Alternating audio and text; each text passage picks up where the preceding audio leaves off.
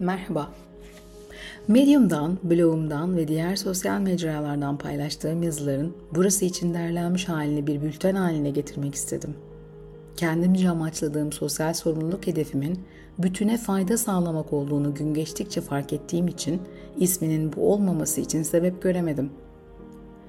Evimde kullandığım su miktarından çocuğuma verdiğim eğitimde başka çocuğu etkileme varsayımına, iş pratiklerini yeni girişimcilerle paylaşma isteğimden bir fikir yaratırken bunun nasıl geri dönüşeceğini düşünmeme kadar her fikrin altında bütüne fayda duygumun ağır bastığını çok net söyleyebilirim.